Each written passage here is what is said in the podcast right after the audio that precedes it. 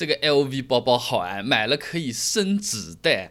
那么大多数朋友买比较贵的东西的时候，都希望有一个获得经济收益的理由。买车是什么呢？现在最流行的就是跑滴滴，我可以赚回来的。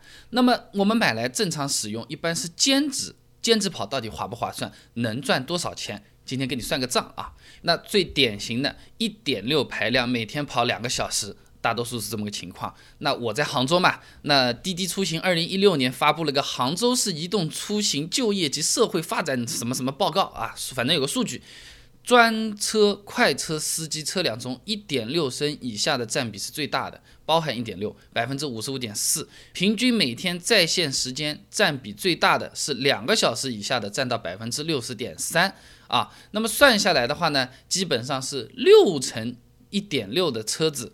完成了将近七成的订单，所以说呢，十万块钱一点六升车子每天两个小时算算呢，还是有一点代表意义的啊。大概赚多少钱？直接说结果，两万九千七百六十块钱一年。那快车的计价，杭州的话呢是每公里一块九毛二，加上每分钟两毛八分钱啊。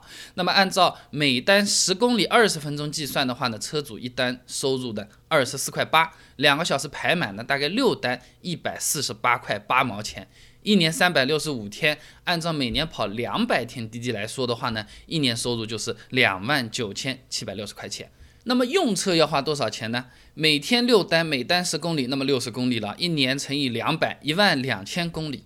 保养多花八百块钱，那五千到六千公里做一次保养，这么来算的话，油钱多花五千六百七十八块四毛钱，按照百公里七升来算啊。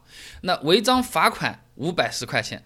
这个怎么算出来的？哈哈，这个是根据概率来算的啊。全国违章数据报告的统计，平均一年每人违章次数呢三点四次。正常车主每年是一万公里，那兼职跑滴滴的话，按两倍来算嘛，多了一万两千公里嘛，违章要多一倍，那每次一百五十块钱乘一乘三点四，毛算算就是五百十块钱。还有电话费嘞，六百块钱。跑滴滴要跟乘客联系的，有时候一个电话还说不清楚，还要用手机用流量看地图啊，什么什么什么的，毛算算六百。但是要注意，有一些司机滴滴公司是补贴的啊，啊是不需要这份费用的。那么网约车的话呢，还有一个问题啊，呃，就是说私家车当做网约车，相当于呢这个被保险车辆的使用性质给变过了。呃，保险公司啊，他会可以说你这个运人的时候啊，属于运营，哎，这个就是可以拒赔的啊。呃，这个是目前还是比较有争议的一个情况。我给你一个通俗的一个呃解释的办法。小刮小蹭撞一下，你说啊，我这么就撞一下，人家是给你赔的。但是真的撞到人了，发动机撞报废了，人家这个条款极有可能拿出来说。你本来就是没道理，你本来就是在做运营，你也没有从私家车的保险切换成运营车专用保险，很有可能会拒赔。小赔赔没问题，大赔这个条款，保险公司十有八九是会拿出来来为难我们的啊。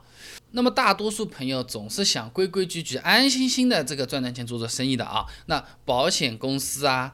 滴滴啊，这种平台啊，它都和车险公司合作，推出了类似什么滴滴平台司乘意外综合险啊。遇到赔付的时候呢，只要相关的这种证书拿出来就可以了，比如说网络预约出租车驾驶员证啊，网络预约出租车运营证就可以赔付了。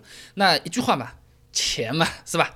那么这种小刮小蹭啊，保险额外费用啊，前面的各种加一加啊，基本上的话要多付。七千五百八十八块四毛钱，那我们来算总账了啊！前面说的这些额外的油钱、额外的保养钱、额外的违章费、额外的手机费，毛算算加在一起的话呢，八千块钱左右啊！小刮小蹭也给你全部算进去了啊！如果这个滴滴可以报销手机话费或者流量费，那再便宜六百块钱。那么额外的用车子还有折损呢，跑得越多，里程越多，折旧速度也就越快。那十万块钱的新车，正常第一年的残值毛算算八点五万，跑滴滴的话，按照一年多开一倍的里程来说，折旧高个百分之五是不太过分的。那残值就从八万五变成了八万块钱，那一年就是多用掉了五千块钱，到底划不划算啊？那么所有的费用和所有的这个收入，这么？对比一下，收入是两万九千七百六十块钱，那减掉前面说的八千费用，再减去五千折旧，还能赚一万六千七百六十块钱。平均一下，十二个月一除，一个月呢大概增加一千五百块钱不到一点这么个收入啊啊！但是这个一千五百块钱是对乘客笑脸相迎，求你了不要投诉我啊，请实在给个好评吧！我在这里风吹雨打一个小时，就等你来坐我的车子的这个代价上，还要再拿网络预约出租车驾驶员证，各种考试拿证，还要把这个车子什么经营许可证全部弄出来，如果没证还要去躲人家来查，花那么多的精力。多赚一千五百块钱，我个人觉得价值是有的，但没有我们想象中的那么那么的高。有些朋友可能就会觉得这是白赚白得来的好处钱，其实也是一分耕耘一分收获的，是不容易的啊。那么其实这些不容易，我觉得勤劳也罢，心态也罢，我觉得基本上也是可以解决的。倒反而是路上面的各种各样的交通意外是很让人头疼的。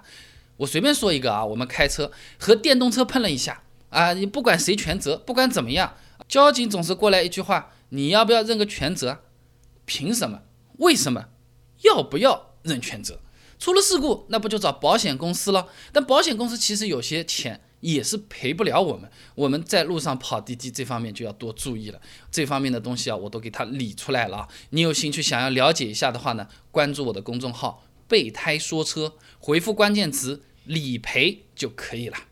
那我们这个公众号呢，每天都会给你推一段超过六十秒的汽车使用小干货，文字版、音频版、视频版都有啊，你可以挑自己喜欢的。那这个电动车碰一下，让我们认全责，我们到底怎么办？它这个依据是哪里来的呢？哪些保险买来根本就是没法用的？哪些保险没买是万万不能的？